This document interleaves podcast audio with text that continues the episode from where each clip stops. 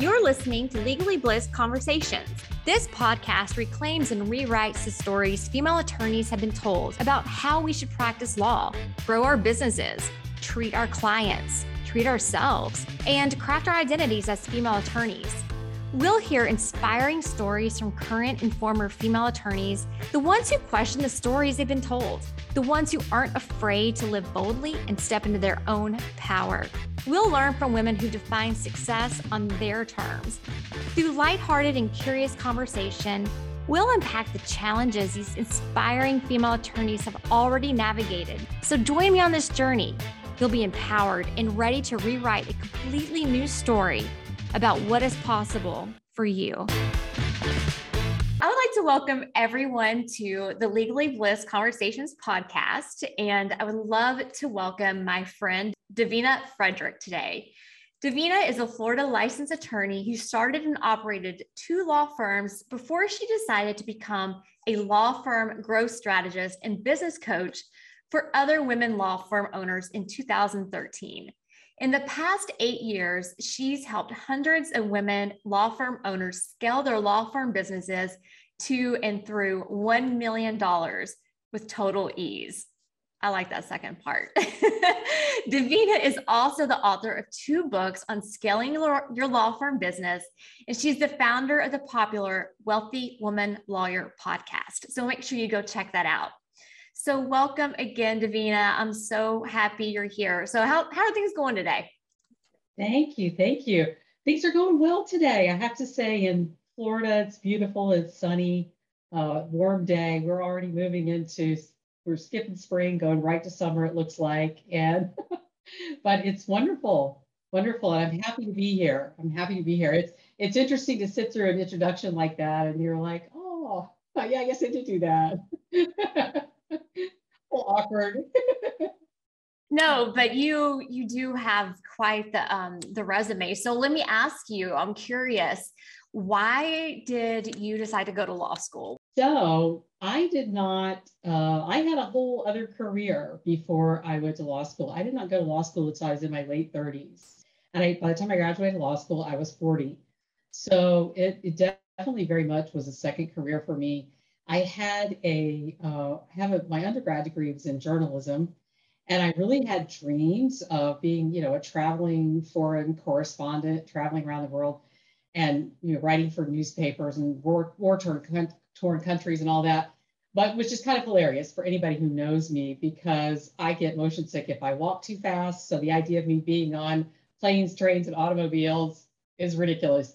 But I wound up instead. Uh, staying in Orlando. I married my first husband, and and I there weren't a lot of journalism games in town. There was only one newspaper in town, and I really wanted to work for a newspaper, and uh, that was the Orlando Sentinel. And so the odds of me as a fresh grad getting a job there were kind of slim to none. So I started looking for other types of writing jobs, and I got a job as a technical writer for an engineering firm. And that what that meant to them was really marketing because they had to write a lot of technical reports to uh, respond to requests for proposals. And so they needed somebody to translate engineer speak into sales speak, marketing speak for the, the people receiving their proposals. So that launched me into a career in marketing. And I was in marketing for about 15 years. I worked for the largest law firm in Central Florida. I worked for an ad agency.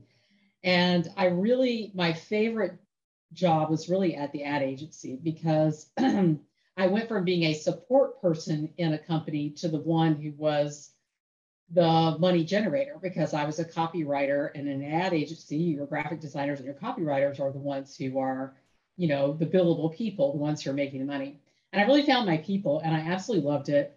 But the things changed at that company. It was started by a couple of really young guys, and I was a little bit older and I had other needs and wants, uh, benefits and things like that that I wanted to make more money, all those things that we want at that age. And so I wound up, uh, by then I had already um, divorced my first husband a few years before. And I met the person who eventually became my current husband, my current and hopefully last husband. Um, That's your future ex-husband, right? right. Um, we just celebrated our 19th anniversary. Yeah, we was touch and go there that last week before the 19th. We didn't know if we were going to make it there, but we did. Um, so he, because of that, I had an opportunity um, to go to law school because a couple of it was like um, oh, several things just sort of fell into place. One, Orlando finally had a law school. It take it had taken a few years for it to get accredited. By the time I went, it was accredited and fairly newly accredited. And uh, and he also was doing quite well in his career. And so it was the first time in my life I've been working since I was 16. And it was the first time in my life that somebody said to me, you know, you, you don't have to work. You just like do whatever you want. Go figure out what it is you want to do if you want to do something different. And the marketing career had sort of evolved. It wasn't anything I sought to do. So I thought, well, you know, I can be intentional about this next phase of my mm-hmm. life, this new career. What do I want to do? And I actually had like, you know, a whole matrix, a chart. I looked at multiple careers. I looked at do I want to be a teacher? Do I want to be, uh, you know, a psychologist? Do I want to be an attorney? And I had um, a cousin I'm very close to who loved being, he had become a lawyer in his career later in life and he loved it and still loves it. And so he said, you know, you really need to go to law school. You, are going to love it and blah, blah, blah, blah. So I checked into law school and I said, yeah, this is what I'm going to do. And I had kind of, it was something that had always sort of been, he had always been an influence on me, even when I was young and he was going to law school. So it had already planted that seed and it just sort of everything aligned.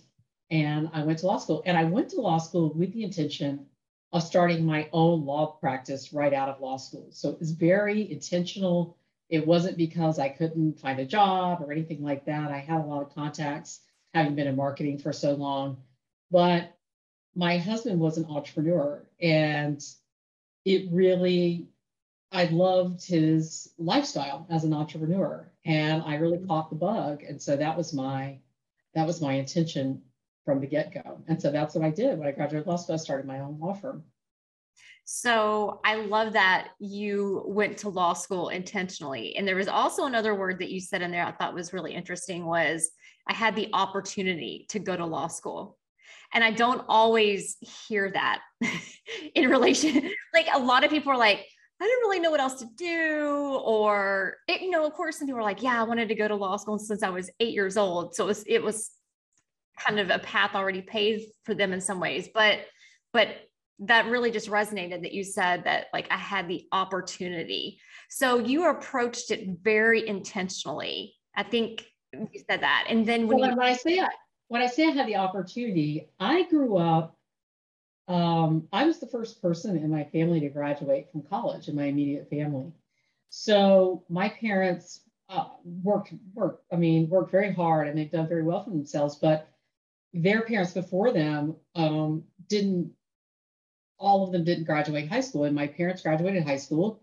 And I just grew up in a working class family.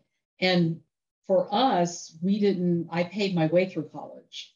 And, uh, you know, I paid for my own wedding, I paid my way through college.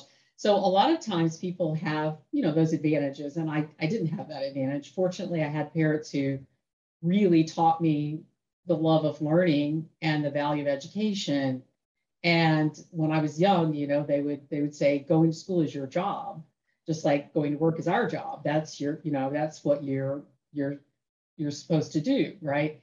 And so it was it was never uh, that uh, a privilege that was available to me just because of how I grew up and when I grew up, and and I really credit them because they they made uh, they're such avid readers and then my sisters and I, as a result of that, have always been really avid readers. And so we've always had this love of learning.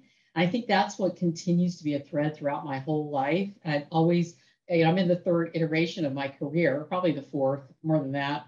But it's really that curiosity and that love of learning. But it, it really was an opportunity. And and you know, I I am appreciative of my husband for being able to provide that opportunity for me, for, for somebody to say, you know, you you because when I was in undergrad, I worked and put myself through school. And so it was a real challenge. It took me a little bit longer than it took some other people, but you know, I kept kept doing it so until I got it, right?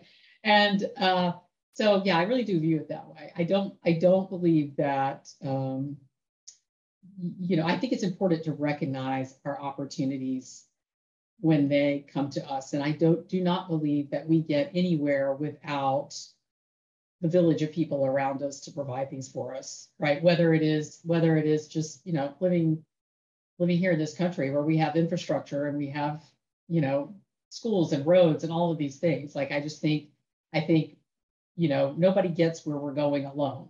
That it does take community other people involved in your life.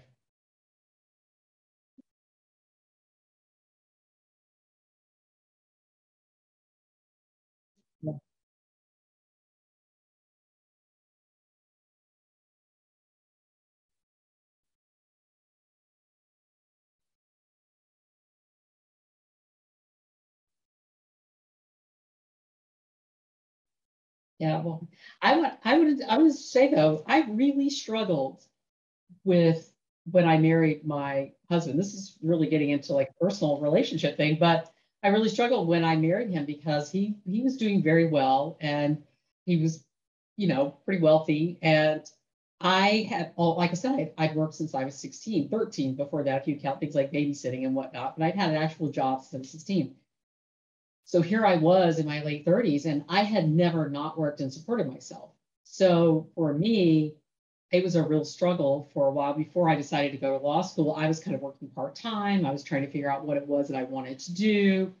And uh, I would feel guilty because I had always, and so I, I have a very firm belief that one, one should be responsible for oneself. So I really, I do believe that, and I, and I know in it for traditional roles for men and women, oftentimes uh, in the past, in traditional roles, women sort of uh, always think it's a little bit of an option to work or not, especially if they have kids. And uh, I have a kind of a different view on that uh, because I think if we don't we don't look at men the same way. Men men don't approach life with the well, I have an option of working once I get married, but oftentimes women do look at it that way. And I know that's changing some. A lot of a lot of my clients now, younger women, are the breadwinners in the family, and their husbands are staying home. But the way I grew up was a very traditional kind of thing. So I struggled with that. Um, and but I went to law school and then started my practice and went from there. so let, let's talk about starting your own practice straight out of law school. So you had worked in a law firm, but it was sort of in the capacity as um, like you were in you were in their marketing department, I suppose. So I was the marketing manager. yeah, I was the marketing manager. yeah. Okay. So you were not in the department. You were managing their. I worked in the department. you were in the department. Um, so yeah. So what skills did you learn from that? Um, you know, were there any skills from that experience that helped you with starting your own practice, or did you really feel like you were kind of starting from scratch? No, it's very interesting because uh, when I say I, I was the department, they actually hired three people when I left because it took that many to replace me. And that was, and, and it, was the not, department. Not, yeah, right. So uh, it, it was, it truly was something where, um, and that's typical, I think, of a lot of law firms as they're growing. You know, you, you you're relying on one person and they do and they do and they do and when they're gone you're like oh crap this person we really need to divide this out into multiple jobs right so um, it was hugely that experience was very influential not so much in me wanting to be a lawyer but in in what i learned about the inner workings of a law firm because this law firm was uh, what most people would say is sort of a mid-sized law firm, but it's a, a, it's a large law firm uh, largest law firm, single office law firm in Central Florida in the Orlando area. Um, but it's not a national law firm with offices all over the country or anything like that. Um, but it's where a lot of law firms sort of aspire to get to that sort of wealth. And I learned so much about the infrastructure of a law firm and how to run a law firm because I was one of a team of five admins, not, I'm not talking about paralegals and legal assistants and things like that. I'm talking about managers, administrators. Um, the way it was set up, we had a, a firm administrator, and under the firm administrator, there was the accounting administrator, the HR administrator, marketing administrator, and then the technology administrator. And so we all sort of manage these different uh, operations areas. So being uh, in that team really taught me a lot about the operations and management of a law firm business. So it was really influential in that way in what I do currently. It also, uh, you know, I had it helped me some when I started my firm, but when I started my firm, it was a completely different animal because I was a solo. And a solo is very different from a firm with, you know, 50 partners and 100 lawyers, right? So it, you know, it, it helps me now, but when I started out, not so much. not so much. So, what area did you practice when you first came out of law school? Well, I I did door law. Is what I so whatever crossed the door through the door came whatever came door, through. That's what I did. And the reason I did that, I know a lot of people say, "Oh, you know, you want to do door law." I do think a lot of solos start out doing door law, and the reason I did is because I didn't know what I wanted to do. When you go through law school, you really don't know what the different practice areas are going to be like. They're so, and so yeah. how do you know unless you sort so most people sort of fall into a practice area based on what their first job is. Mm-hmm. Well, so for me, I didn't know what I had kind of an idea of things that I would like to, things that I probably wouldn't like to do. And I know you're sort of limited uh, as a solo. You're, you know, it's not you're not going to get big corporate clients, right? In that capacity. Um, so I I was really kind of doing um, family law, estate planning, and I did some business law, so contracts, you know, formation, contracts, uh, a lot of contract work. But then within a month of starting my practice, so this was kind of my idea. This was sort of what I was going to work in. Um, within about a month, it was the end of 2007. Now, if you guys remember, think back to November, December 2007, what was coming up? What was coming up was a whole wave of foreclosures, the 2008 recession. And in Florida, where I practice, the we were along with California, we were like the leading foreclosure states.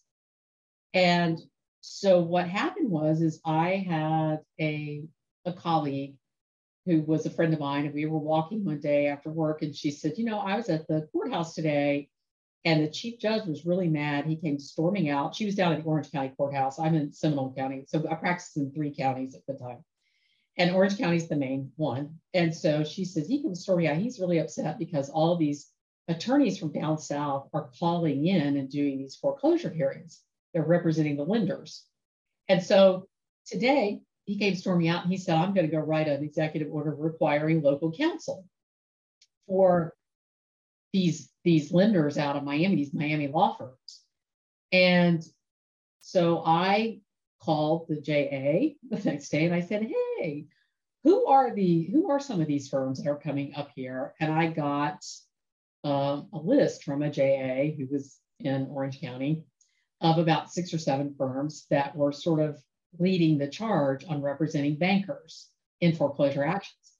And I cold called them. And I, I asked to speak to the person in charge of their foreclosure department. And I said, you know, I just found this out and it's going to be coming in the other counties here. I'd like to be your local counsel.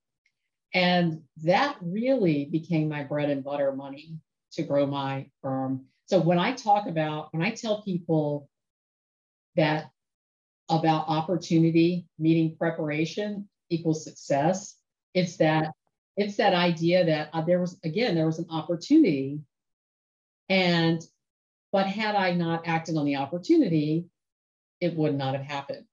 That opportunity led me to bring in a partner, hire staff, attorneys, grow the practice, move to a different location, all of that. That really was the thing that kicked off my practice. And I also learned how to litigate, how to have a motion practice and litigate and all of that.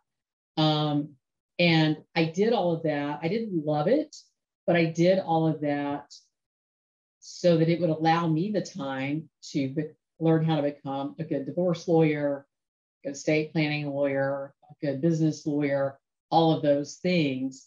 I was able to move at a slower pace because I didn't worry about having to pay the bills because we were making money doing this.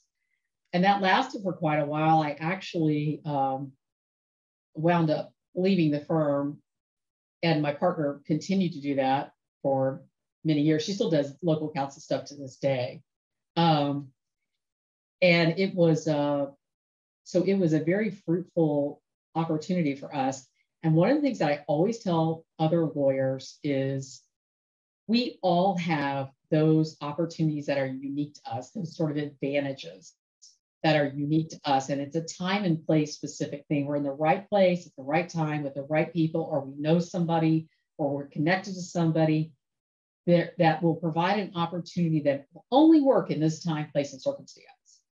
And I've seen it over and over and over again when I go through a SWOT analysis with my clients. I ask them about their strengths, weaknesses, opportunities, and threats. I always go over with them what are the unique advantages that are, you know, the advantages that are unique to you that other people don't have. Are you a member of this organization or that? Are you, do you know these people? You've been in business for two decades. I mean, those are advantages. There's a lot of advantages and opportunities that we have that we don't see. We take them for granted. And so we don't take action on them, right? And so that for me, that really was the thing that that catapulted my law firm and career. I think that's so enterprising as well. Like you were definitely, you definitely had your like radar on, right? Like you were, you were open to opportunities. You were listening to what people were talking about. You were paying attention to what was going on, right? Like we were what at that point, like a few months from the re- away from the recession, right? Like you, and you were putting yourself out there. So like in addition to, you know, this you know preparation equaling success having to have that opportunity element um, the opportunity element really means putting yourself out there right like we can get really comfortable sitting behind zoom especially like over the last couple of years it can you know it can feel pretty good to have the yoga pants on and not put our you know put our face on and all of this stuff but um, you know really putting yourself out there in situations to help that you know increase those odds of those opportunities um, yeah. Come I have, well, funny that you say that too, because I have this little philosophy about 15 minutes of courage. I didn't admit this. I don't, I don't know where I heard it from, but 15 minutes of courage was what I am a, I'm an introverted person. And even, which is, even though I've been like in marketing and have this career, I've been to all the rubber chicken dinners and, you know, all of that throughout my career. But so my marketing background came in handy in that regard but picking up the phone and cold calling, you know, it's something you don't imagine an attorney doing. But I was calling other attorneys and I was telling them about something very specific that they would find helpful.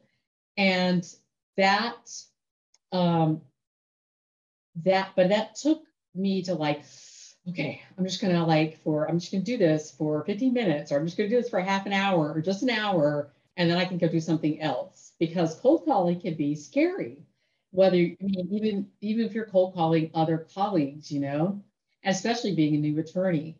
But I just was I I kind of employ I deploy that 15 minutes of courage strategy. Uh, you know, often if it just you know let me just take 15 minutes and do this thing that is emotionally challenging for me and and i'm going to release the outcome i'm just going to release my responsibility for the outcome. I cannot control the outcome, but I can control the action that I take because really all the intentions and the ideas in the world are nothing unless you apply some action behind them. You have to you have to take action. And I will credit my my partner too because she took that even further when we when we uh, became partners. She went to the courthouse and she looked up all the recent cases in our local courthouse and found more law firms. And she went after those law firms. So, uh, you know, I chose a partner who also was very um, willing to do the work, really willing to do the work and um, and face the fear. You know, we didn't know. We were both green and we didn't know, you know, but we had to face, you know, we just faced the fear of the challenge and said, let's go do this. And there were areas where we also chickened out. So like I'm not saying like we're not we're not special or unique with some special superpowers.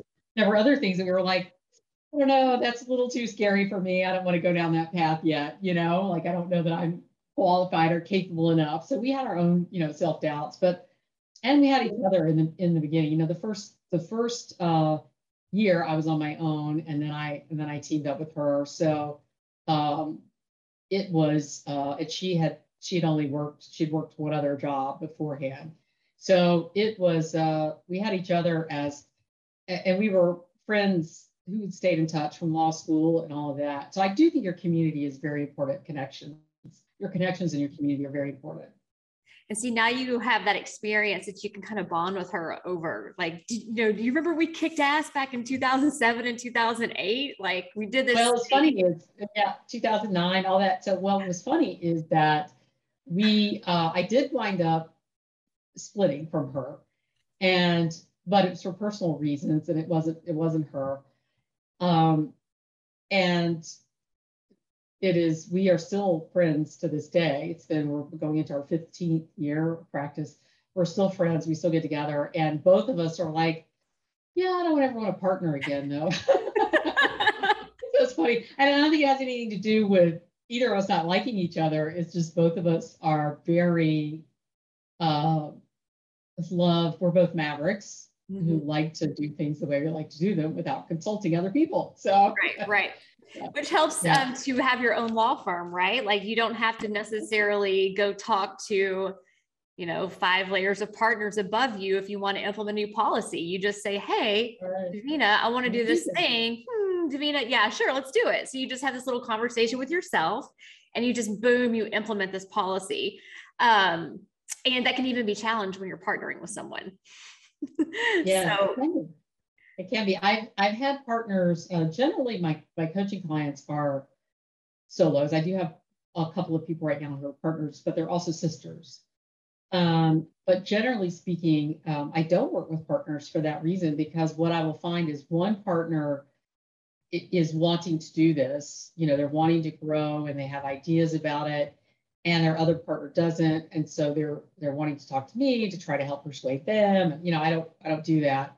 Um, I so I see that a lot with partners. There's some partners that work partnerships work out great, and then other times, you know, one partner tends to be more dominant than the other, and you see a, a partner who doesn't always bloom for that. So I do think people need to be very careful uh, about getting into partnerships. And one of the things that um, I often see women do is out of fear they they gravitate toward a partner because they're afraid of doing it on their own. And they say, I have somebody. It's very much like how women always like to go together to work out or go together to go, to, you know, like women are sort of, you know, a lot of women are very group oriented.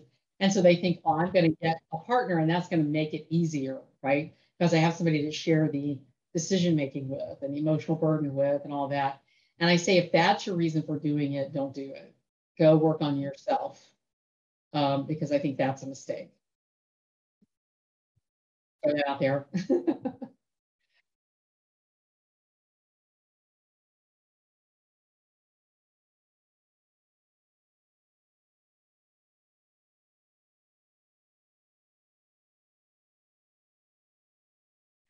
Oh my gosh, I I I would I do it all the time in in small ways and big way. It might be sending an email to somebody. It might be reaching out to somebody and having it might be and one of the things is having uncomfortable conversations. I think as we start growing and we have we're dealing with clients we're dealing with hiring people oftentimes we have to have uncomfortable conversations. And many times i see people avoid uncomfortable conversations. I one year i actually had you know like every year you know some people have like a word for the year oh, expansion or courage. One year my word was courage. And I decided that that year I would not shy away from uncomfortable conversations, that I would have them head on. And um, it's very challenging. And I think one of the dangers of that is I think when you ask for, when you say that, you're kind of asking the universe to send you uncomfortable conversations so you can test that out, which I didn't want. But but I have, but over the years, that's how you develop skills. And I think one of the things that I see a lot of people do now is they ghost, they avoid, they say, I want this thing or I want to do that. And then they have second thoughts. And rather than say, I don't want this, they ghost. And it happens in uh, social situations, it happens in work situations. Um, I was just seeing an article today where somebody, you know, said, "Oh, this is a picture from my birthday party a year ago. Nobody came. I had 15 people invited, and you know, nobody came." And and it was, and I've I've had that experience where I've I've uh, thrown a, a work event, and I had a lot of people say they were going to come, and it rained that night, and people just didn't come. And so they, so I had paid for all this food, I had paid for, uh, you know, music, I had paid for all the decorations everything. It was a networking event for women lawyers. And a lot of them, oh yeah, I'm going to be there, be there. And then they didn't show up. So I had a few, you know, and so there's a couple things out of that. One is what my philosophy of love the one you're with. So pay attention to the people who do show up, right? And the other thing is though, is that note to self, you know, I won't be doing a free event where I'm paying for the booze and the food and everything again. I'll be charging people because there it you know it cost me a lot of money. And I see this happening where people go And what they think is that they won't notice. Other people will be there, they won't notice, whatever. Instead of just saying, you know, I don't want to do that. I can't come, you know, or whatever. I'd rather go home and be with my family or, you know, it's uh but I see that in work situations too, you know, with with people, it's happening right now. I'm reading all kinds of articles with this great recession where um where people are, who are um, representing employees are out there talking about how as a companies, these companies are ghosting people. They apply for a job and then you're not responding back to them and shame on you. And it's funny because on the other side of it, I hear the women law firm owners saying, I'm trying to hire people. And I've had two clients recently say, I hired someone, and on the day they started, they were supposed to start, they didn't show up. They called and said, I'm not going to do it. So it is, is so, right, they just don't show up. But I had some, I have one who had somebody who left and never came back. And she she actually sent somebody to a wellness check on her because she said, We're trying to call her, not responding, we're worried. And then, she, and then they go find her. And she's like, yeah, I just didn't want to come back. So I think the fear around having conversation with people and just saying, just being honest and just saying, you know, this isn't for me, or I didn't like it, or you know, it's just not gonna, it's not the right fit, it's not gonna work, or whatever. What I mean, then you're put it behind you, and you don't have to carry the guilt or the shame or, or you know, the bad reputation that you're creating for yourself all of those things that come out of that. Um, and I do think our society, the way it's set up right now, has caused a lot of people to feel like they can hide behind their keyboard and their computer and people won't notice. But people do notice. People absolutely do notice. So that is a place where 15 minutes of courage, you know, I just I speak my truth and I I learned that because my husband and I went through a difficult time in our marriage. And a lot of it was because I was wanting him to be happy and I was wanting to be careful about what I said to indicate. And then when I started speaking my truth, we had a much better relationship, but it was painful and it was difficult and all of that. But now, by creating that and also creating that space for him to do it, you know, then we were able to you know, have hard conversations and still be standing on the other side, whether you're together or you're not together or whatever's going on, you're still standing on the other side and you're like, see, what was it's so not, not that difficult to use your words. Right. So that's what I was telling you. Use your word. Staying on the other side yeah. stronger than you were before, right? And like you yeah, said, definitely. you're either be together or not. And it's the same thing like with any any hard conversation. And I do think that people shy away from having those those hard conversations. But we have to. There are people listening to this right now who have employees that really suck, and they're scared to death to have a conversation with oh, them because yeah. they're afraid they're going to quit, and then they're not going to find anybody else to replace them. And really, what they're doing is they're they're holding up that person from seeking a better fit and a better opportunity, mm.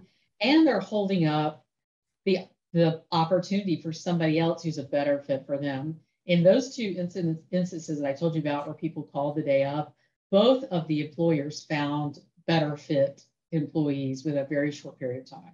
Mm-hmm. So don't be afraid of the consequences. Just screw up 15 minutes of courage just to say, say what you need to say, right? You can get through 15 minutes, right? Like you can do this. Yeah. I love that. I had a client uh, at one point who, a couple years ago, who was dissatisfied w- with me. And she had the courage to say something about it. And I reacted completely in a different way than she imagined I would act. And and we went on to have a wonderful working relationship after that because she was able to say, you know, uh, I this bothers me, mm-hmm. and I was able to look at it and go, oh yeah, I could see why it would. Right. You know, it's it's not like uh, it's not about you. It wasn't meant to be, but I could see why it would feel that way, and I apologize for that. Right. So the, that is that is the thing. I think we give up on relationships with people because we're just too chicken. Let's take a quick pause for a message from my sponsor, Prominent Practice. Are you thinking about a career transition from big law or partnership to a solo practice, selling your practice, or maybe you're launching a project unrelated to law? Whatever the reason for your transition, you'll need support along the way. Enter Prominent Practice, an executive consulting and marketing firm specializing in branding, positioning, and reputation management for transitioning attorneys. Founded by a female entrepreneur who spent a decade building smart digital platforms for thought leaders before pivoting to focus on high end service providers who were preparing for successions, mergers, and acquisition events in their businesses. If you're thinking about making a big business move, don't risk losing the ability to leverage the reputation you've spent your career building. Let Prominent Practice be your guide. Visit prominentpractice.com/blist for an exclusive introduction. You're saying, you know, people giving up on relationships and you've, you know, you have to like conjure up this 15 minutes of courage but i can tell from you like you you are brave. Like i know you are brave. So when did I, I want to hear about sort of your transition from having a law firm and then ultimately starting um, wealthy woman lawyer. I think that that I, I would love to hear like how that how that worked because i know like bravery came into play here. You had to have been brave well, I think what what it was is uh, so I, I split up with my law firm partner. I did that because of some things that were going on in my personal life, with my marriage, with my husband, and with our financial situation, and some decisions that you know some things that were affecting his business, and all of that was a really difficult time in my life. And I walked away from the law firm because I kind of went into a depression during that period of time. And I just didn't feel like I could continue working as much as I was working in the way that I was working. It wasn't working for me, um, given all that I was dealing with at home. And I had to make a decision about what that was going to look like for me. So that was a really difficult period and it lasted for a number of years. And during that time, I really truthfully, I got pissed off I had always been a bit of a people pleaser. I'm a I'm a middle child, so I'm a diplomat. I want everybody to get along, all of that kind of thing. And uh, because of that, I I often would not speak truth about my own needs and my own want for fear of uh, of hurting other people's feelings. I would much rather have my feelings hurt than hurt other people's feelings. That's how I. That's kind of family I grew up into. And so it took really honestly years of therapy and uh, I started hiring coaches. But I'll tell you what led me to hire my first coach. I so I started my second. Well, first I took some time off from the law together, and I my husband and I had a, a high performance fitness training studio, and we worked in that, and uh, you know had clients in there. We do private coaching and group coaching and things like that in a fitness facility. Um, but that's his thing. It wasn't my thing. I was kind of supporting his thing. Like I did it and became certified and all those things, but it really wasn't my thing. And I was trying to figure out what my thing was. And so I kind of half heartedly started a law firm again in 2011. When I did, it was all virtual. And back then in 2011, virtual wasn't a thing. People were like, what do you mean virtual? And I had a I had a man say to me, uh, you know, no, your clients aren't going to like that. And the reason he said that is because he had some really sweet, expensive office space he wanted me to, to rent. And, and so I just said, well, you know, I'm going to try it. And as it turned out, my clients loved it. Uh, but virtual back then was a telephone and email. It was not all the tools that we have now, right? And nobody was doing it. But I just didn't want to go back to um, working in an office. I had gained 30 pounds. I was working all the time. I didn't want to go back to that. So I started out just kind of part time, transactional, and I was doing in person networking still. And uh, I got invited by a friend of mine who is an attorney, who'd been an adoption attorney for years, and she was a mentor of mine when I had my practice, my first practice. And she said, You know, I'm going to this big coaching event. I, would love that you come with me. And I did and uh, opportunity, but I I wasn't thrilled about it. You understand? Like I didn't want to leave the house. You know, I was coming out of this sort of depression. I was working from home. I didn't want to leave the house. But she said, you know, and it's all the way down on I Drive, which is the other side of town from where I live. It's like, you know, an hour to get there and you're in the, in the tourist area, you know, all that. But I got dressed up and I went. And um, I I was blown away by it. I was blown away. It was a lot of this loud music, dance music, and all this excitement. And all these women were there. They were all talking about business and growing their businesses. And I'd always loved business law. And that was, you know, that was an area that I was passionate about. So when I reopened my virtual practice, I was doing estate planning, I was doing business law, I wasn't doing divorce stuff anymore. And I went with her and I was just blown away by it. Well, I wound up signing up for a coaching program and at the time, I did not have any idea how I was going to pay for this because I wasn't making very much money in my practice so far. And I I wound up signing up for it anyway. I sort of, you know, uh, I was definitely right for a sales pitch. Um, and my friend, seeing me do that, she goes, "Well, I'm going to do it too." And then we did. That coaching program did not turn out to be what I thought it was going to be there was a lot of information there, but really the truth of the matter was is I was not, I didn't know what I wanted to do. So there was limitations on what I could take away from what they were teaching because I didn't really know. I wasn't really thrilled with what was going on. I just knew I didn't like being in adversarial situations, in court, all that kind of stuff, right? So that, but I kept sort of pursuing that coach. and I and I never really you know, I knew about coaching, but not really to that degree.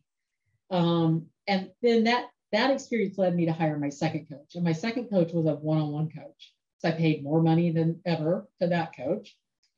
And she is the one who really helped me start changing my mindset.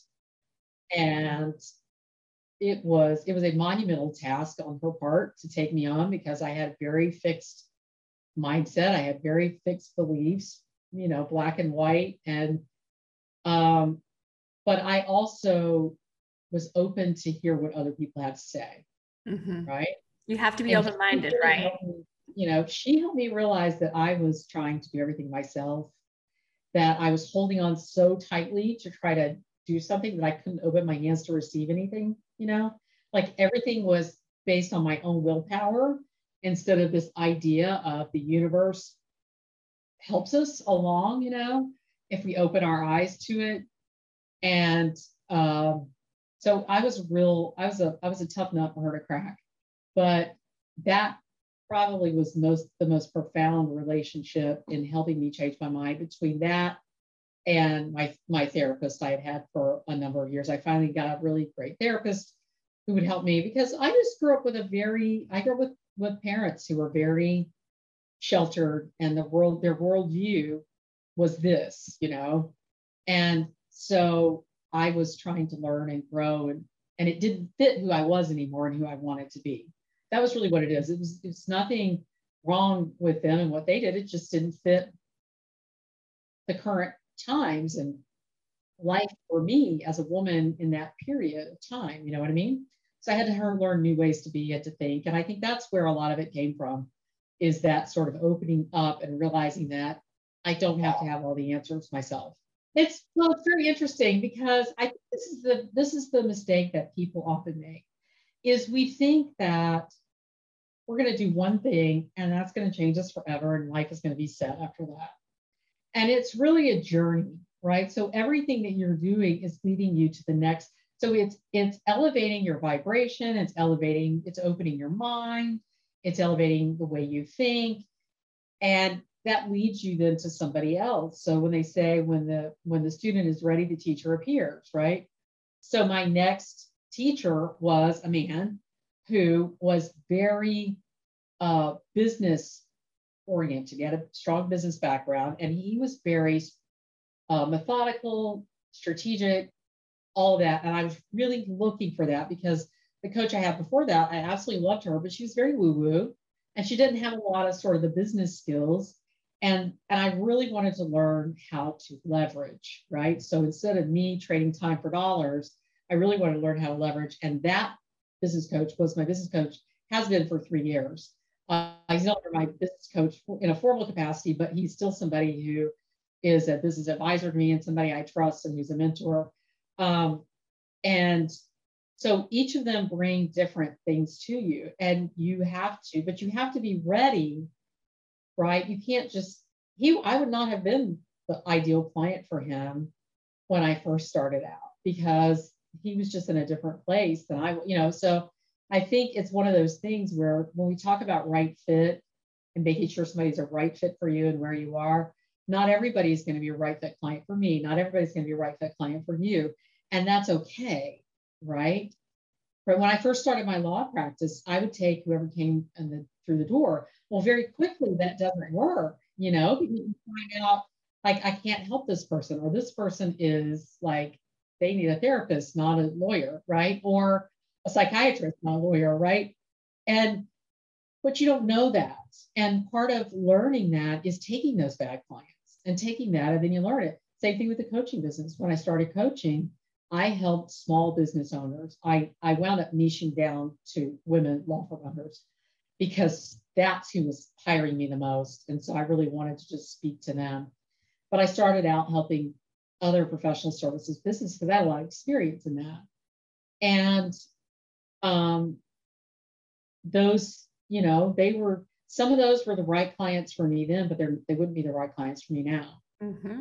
And some of them weren't right, right clients for me then, but I, I couldn't know that unless I had the contrasting experience sure. of going through the journey with them and having to have the hard conversations and deal with people not paying or people wanting to quit or, you know, things because, you know, and so as you grow, you begin to, you know, you attract people who are more suited to where you are at that particular time. That's where I was at that time. This is where I am this time, right? It's different, mm-hmm. right?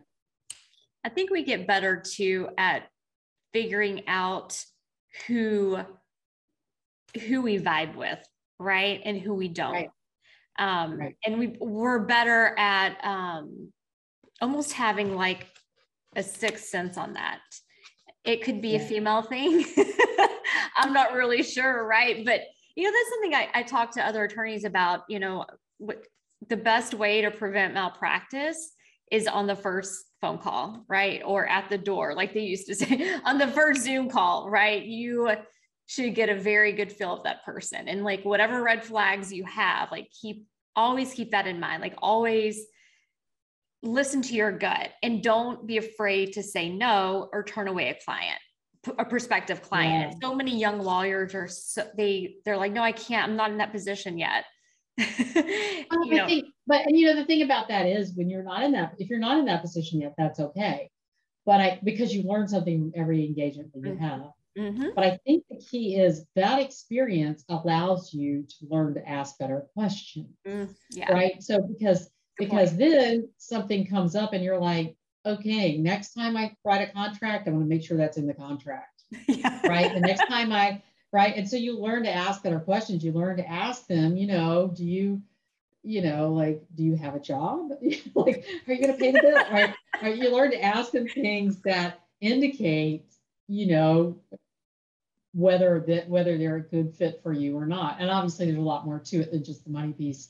There, you know, because I've certainly had clients who who absolutely could pay me, have paid me, and but they, you know, if if they're, I can't care about other people's problems more than they do. Sure. You know, and I do think that's where uh, oftentimes lawyers we get into trouble is that people come to us with a problem and we want to go in and save the day and really help them because we know we can help them right. and use this great knowledge and but if they don't care enough to about their problem to forego something else to come up with the money to pay you to help them solve the problem then why should you care about it more than they care about it you mm-hmm. know? And I, I think we often don't think of it that way. We just think oh they don't have the money. Well you don't really know that. You, you just know that they're telling you that right? Yeah.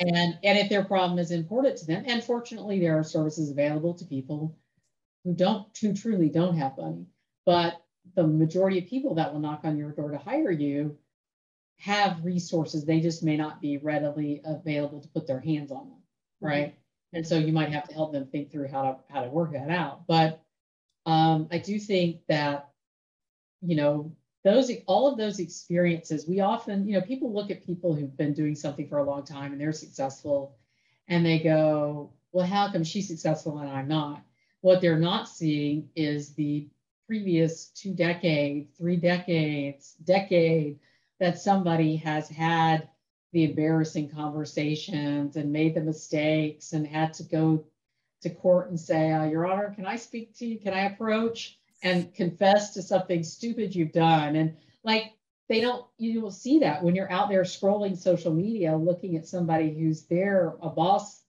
a boss babe in her suit looking like she's got it all together. You're not seeing that, you know, she's wearing her fuzzy slippers and, you know, she just got a shower an hour ago. Like we don't, we don't see the behind the scenes no. of things like that, right? You guys see me when my hair is blown out you know, actually, you see me a lot of times when my hair is not blown out, but you know, you yeah. don't see me when I'm first waking up in the morning.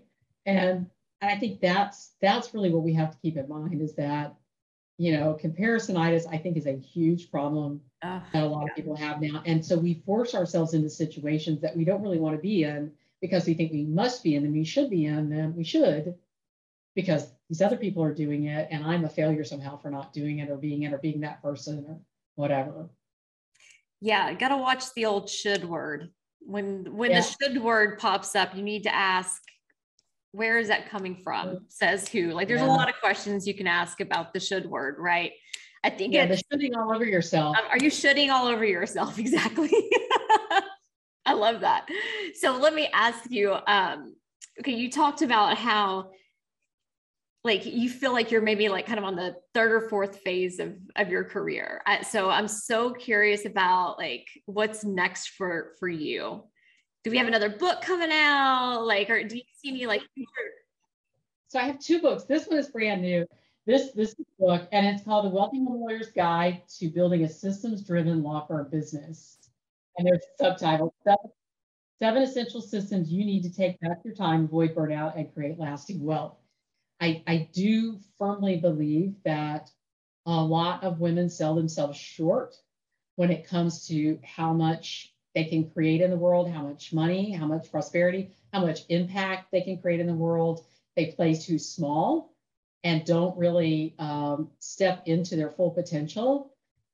And I think a lot of times it's because they don't really realize how important it is to do that it's important for a number of reasons, one of which is as we get older, we may not be able, the, the things that we thought we could count on to take care of us may not be there. And I, by that, I mean relationships, spouses, um, you know, uh, government assistant, whatever it is, right? The things that we thought may not be there. And so we need to take care of our financial business. The other thing is that you can, you can positively influence many, many, many more people in the world if you have the resources to do it.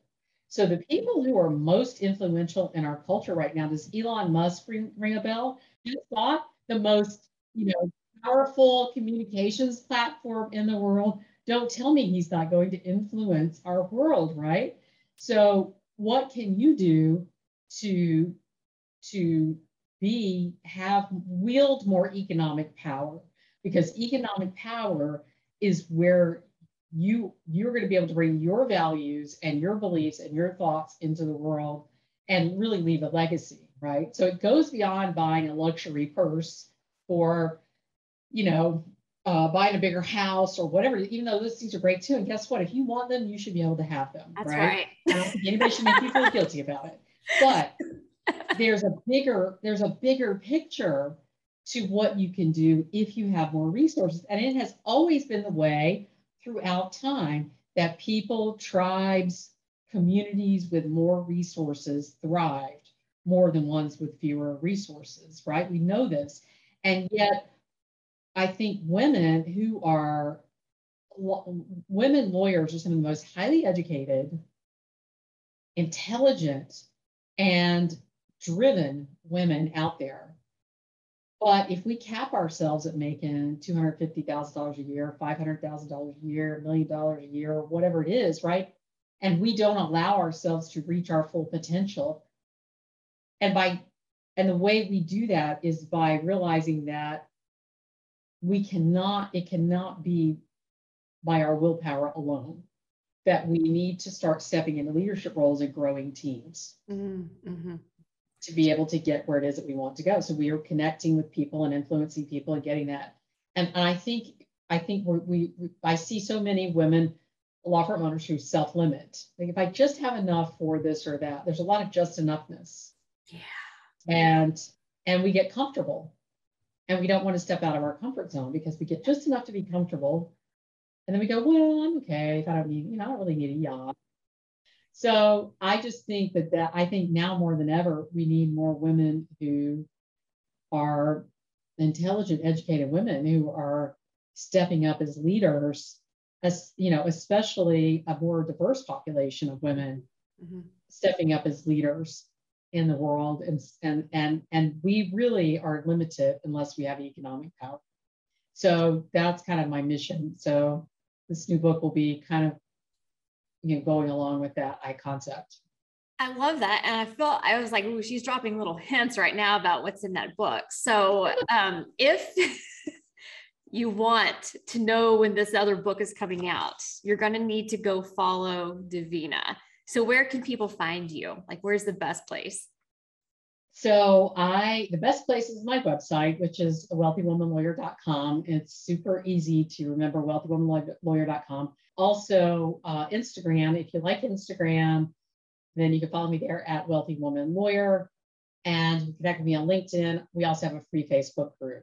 Those are way, and then of course always the Wealthy Woman Lawyer podcast. If you're not listening to that, I do think you will. If you love to hear the stories of other women law firm owners and their journeys go to Wealthy Woman Lawyer podcast, download it, listen to it. Great episodes. This has been so much fun, Davina. I'm I loved um, talking with you because I got to learn a little bit more about you as an individual and sort of what's impacted your journey, which I think is really cool. Thanks, Susie, for having me here. I enjoyed it so much. This was fun. Have a great day. Thank you so much for hanging out with us today on Legally Blissed Conversations. If you love this episode and you want to hang out with other inspiring and light gold female attorneys, be sure to join the Legally Blissed community at legallybliss.com and be sure to follow me on Instagram at Susie Hickson. See you next time.